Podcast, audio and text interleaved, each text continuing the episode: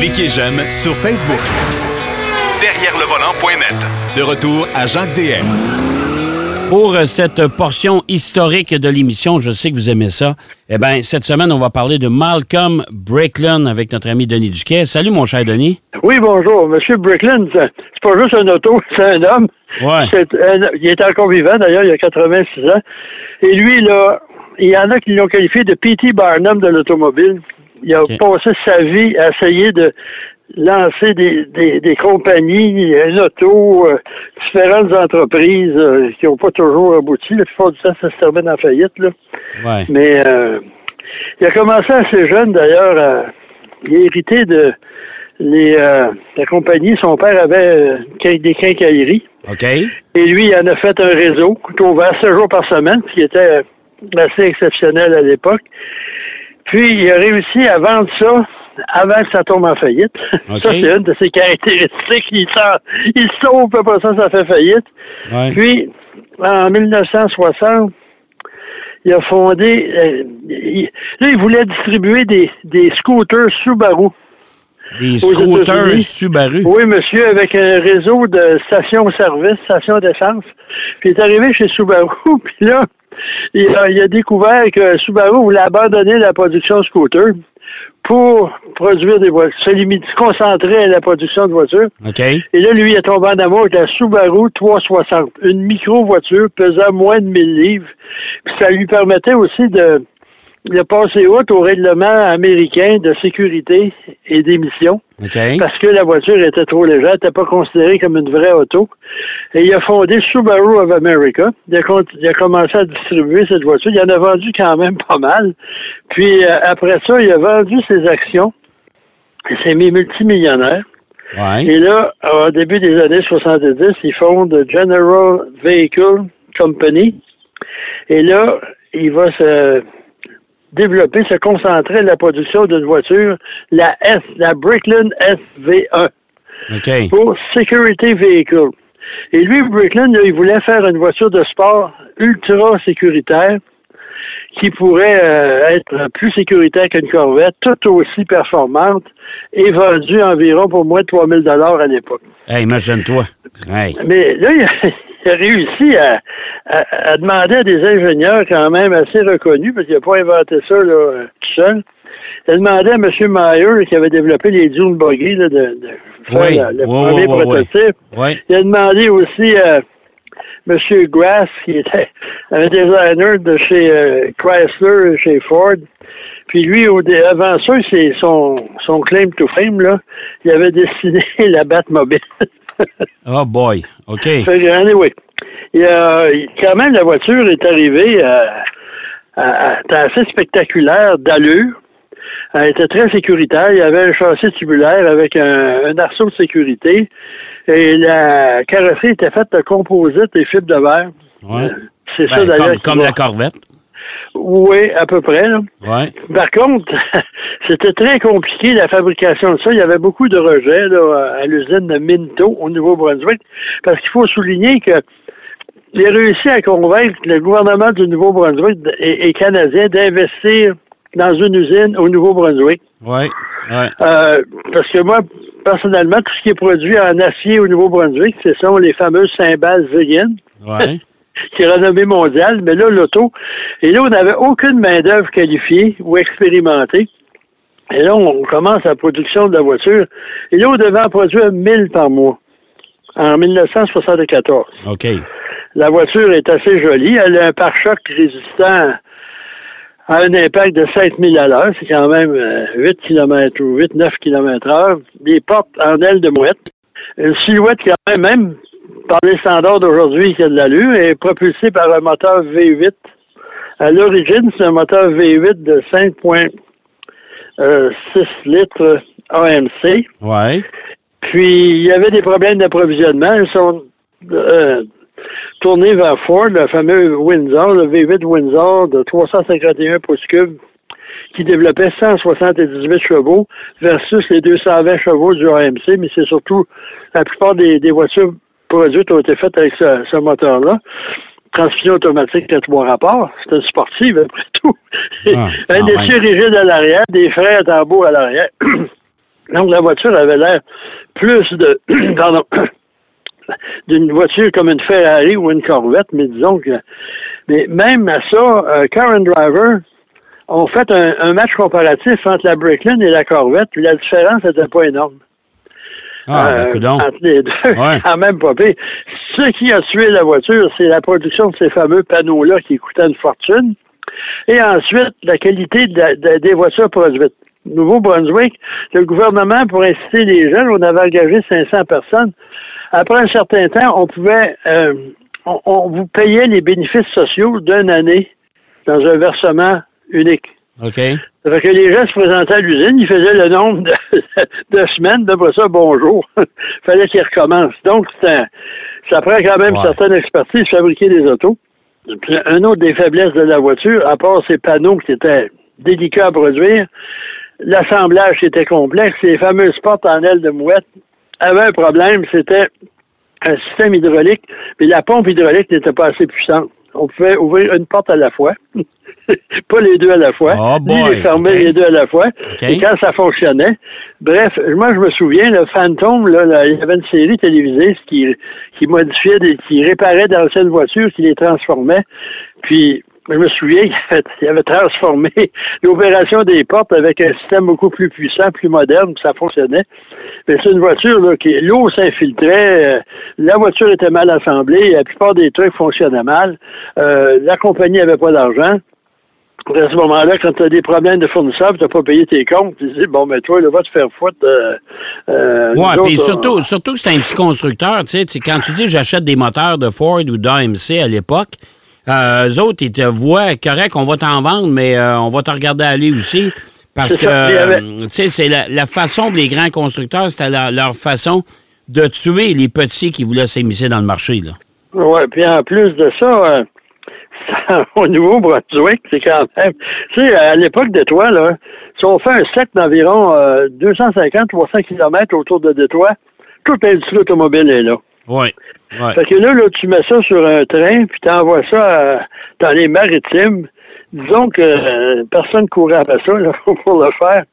Mais bref, après un certain moment donné, euh, on, on, a, on avait signé 400 concessionnaires. Ouais. On a, avec pour des commandes, pour 40 000 commandes, de 40 000 véhicules commandés, ça fait Ouais. 10 par concessionnaire. Plus que ça, ça fait, euh, bref, pas fort en mathématiques, là, mais en tout cas, c'est plus que... ça en fait euh, quand même une bonne quantité par a une concessionnaire. bonne quantité, mais ils n'ont jamais réussi à en produire plus que, au total, 2854 unités au Oh total. boy, OK. Puis en 1975, on a déclaré faillite.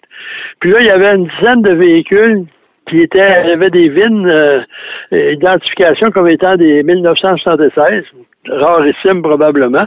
Ouais. Et euh, ça a été la fin de, de, de- de ce, ce périple de la Bricklin canadienne qui a été nommée dans plusieurs euh, articles comme une des 50 pires voitures de l'histoire de l'automobile. Mais euh, si vous allez. Moi, je me souviens, j'avais fait une série de reportages à l'époque. Quand je travaillais à Ottawa, on avait fait une série de reportages sur les voitures qui sont propriétés euh, du Musée des sciences et technologies Ouais. du Canada. Et il y en a une, Bricklin. On avait, il avait sorti la voiture de ses, de ses boulamites, c'est le cas de le dire. Là. Euh, puis c'était quand même une voiture originale. là. Ça, c'était. Ouais, en tout cas, honnêtement, moi, je trouvais ça mieux, ça, que la DeLorean. Mais si on les met côte à côte sur Internet, tu les vois les deux. Là. Puis, curieusement, DeLorean a repris les idées de Bricklin, dans un sens. Sa voiture était fabriquée en Irlande du Nord, un autre endroit où on n'a jamais euh, boulonné un auto, Ouais. avec une des portes en aile de mouette, elle aussi, Ouais. qui était aussi problématique. Moi, je me souviens, on en a fait l'essai. Puis, euh, si on était sur un plan incliné, les voitures, les, les portes ne voulaient pas s'ouvrir. Ah, allait très bien. OK. Fait que, puis de là, euh, la Bricklin, il y avait une caractéristique assez particulière, surtout pour l'époque. Il n'y avait pas d'allume-cigarette, ni Ah. de cendrier. Parce que Bricklin disait que c'est dangereux de fumer au volant. c'est une distraction. Fait que lui, il avait omis ça de sa voiture. Puis il y avait un système audio assez particulier qui fonctionnait plus ou moins aussi. Euh, un des problèmes, ces petits constructeurs-là, c'est le manque de capitaux, puis le manque d'argent de développement. Ouais. Si on prend les anciennes Ferrari des années 60, 70, un habitacle, ça fait pitié. Oui, tout à fait. La finition est sommaire. Les- il y a beaucoup d'accessoires qui viennent de, de, de Fiat ou de Lancia bon marché. Euh, Aujourd'hui, c'est pas tout à fait la même chose. C'est à l'avant-garde de la technique. Mais bref, euh, ça n'a pas empêché euh, notre ami euh, de continuer, lui, à euh, ses- sa, progression dans le monde, sa progression, sa régression dans le monde automobile. Ouais. En Mais- 1982, ils fondent une compagnie pour distribuer. Fiat avait retiré du marché nord-américain. Ça, on parle toujours de Malcolm euh, Brickland. Malcolm Ouais. Bricklin. Ouais. Lui, il, importe une Fiat X9 Ah, mon et Dieu. la Oui. Fiat 124. Oui. La première, il l'appelait la Bertone Oui. et l'autre l'appelait la Pininfarina. Oui. Je me Mais souviens à de ce, ça. moment, à ce moment-là, ça a été assez bien jusqu'à temps que Cadillac participe avec Pininfarina Oui. à la, à la Alante, qui était fabriquée chez Pininfarina, Oui. expédié en avion chez GM, euh, chez, chez euh, Cadillac, où on installait le moteur et on finissait la voiture. Puis à ce moment-là, ben, il y a un petit mot de Cadillac, vous avez six mois pour arrêter. Puis là, ben, ils ont décidé de mettre le thé dans la porte. Et là, lui, il n'est pas à court de ressources. En 1985, Oui. là, il importe, il court toujours avec les winners, la Yugo. Ah, mon Dieu. Ouais. Mais la première année, là, c'est une voiture qui se vendait moins de 4 000 Ils en ont vendu 160 000. C'est quand même quelque chose. C'est- Je me souviens même de ça. fort, ça, une, monsieur. voiture, une voiture yougoslave. Wow. Oui, monsieur. Ouais. Puis en plus de ça, il avait- lui il avait engagé une série de, de- de spécialistes. Il n'engageait jamais des, des laissés pour compte. Là, Des- là, il avait demandé à la compagnie 600 modifications pour l'améliorer. Eh changer le moteur, changer ci, changer ça. Puis finalement, à un moment donné, les Nations Unies, avec la guerre qui sévissait là, la guerre civile, ils ont euh, interdit l'exportation de tout produit de Yougoslavie. Ouais. Et finalement, l'OTAN a bombardé l'usine parce qu'ils croyaient que c'était un dépôt de munitions. Parce que là, Ah bon. Pas d'usine. Pas d'auto. parce que moi, je me souviens, on avait été chez, chez Volkswagen à l'époque, à Wolfsburg. Puis là, ils parlaient des, des usines un peu partout sur la planète, puis on dit, on en avait une en Yougoslavie, mais ça fait six mois qu'on n'a pas entendu parler. Ah bon? ça fait que... Et mais lui, il a continué après. OK. Euh, Il n'a pas lâché, hein? non, monsieur, là, il y avait l'idée d'importer des voitures euh, chinoises, des voitures Sherry. Oui, Et moi, oui, je me oui, souviens oui. qu'il y avait... Ouais. Il n'en parle pas beaucoup dans la documentation, mais moi, je me rappelle, à, à la télévision, je crois que c'est euh, Sunday Morning à CBS, lui, là, c'était des... C'était des concessionnaires de grand luxe avec des, des, des, des, des trucs sociaux. là. Tu pouvais aller là, manger, en tout cas, euh, des, des mets raffinés, etc. Puis lui, il voulait, là, à la longue, euh, développer des voitures qui feraient concurrence Audi à, l'origine, puis après ça, Mercedes et BMW. Ouais. Ben, tu sais, les Chinois, c'est- sont faciles sur le copiage, là. Ouais, mais ça, il avait investi beaucoup d'argent Ouais. pour développer des voitures. Il était pas venu Et- au salon de l'auto de Détroit? Euh, pas, pas cette compagnie-là. Il n'y a jamais aucune voiture qui est, qui est venue en Amérique. Mais je sais que ça existait après, mais pas, Ouais. pas, celle-là. Et là, il a découvert que la compagnie travaillait dans leur dos, dans son dos, pour développer des voitures avec Chrysler. OK. Donc là, ça, la, la chicane a pris, ça, ça a fini en cours. Euh, on n'a jamais euh, réussi à, à importer la voiture ou mettre sur pied le réseau de concessionnaires. Puis en plus, euh, Brickland, lui, maintenant dans sa poche, là, et surtout de celle des autres, il avait, il avait convaincu euh, un grand nombre de concessionnaires à investir euh, 2 millions chaque dans un escroc, un compte escroc, pour pouvoir financer le développement de futures voitures. OK. Et- Bref, il s'est allé en cours. Il y a eu un dédommagement de 3 millions, je crois, pour euh, s'être fait euh, rouler dans la farine par Ouais. Chéri.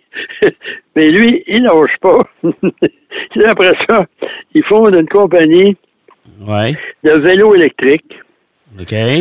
Puis euh, ça aussi, ça n'a pas fonctionné. Bon. Euh, il, a- il devait avoir en 2021 une voiture électrique trois roues Ouais. avec carrosserie en fibre de verre. On attend toujours parce que lui, il visait Tesla, rien de moins.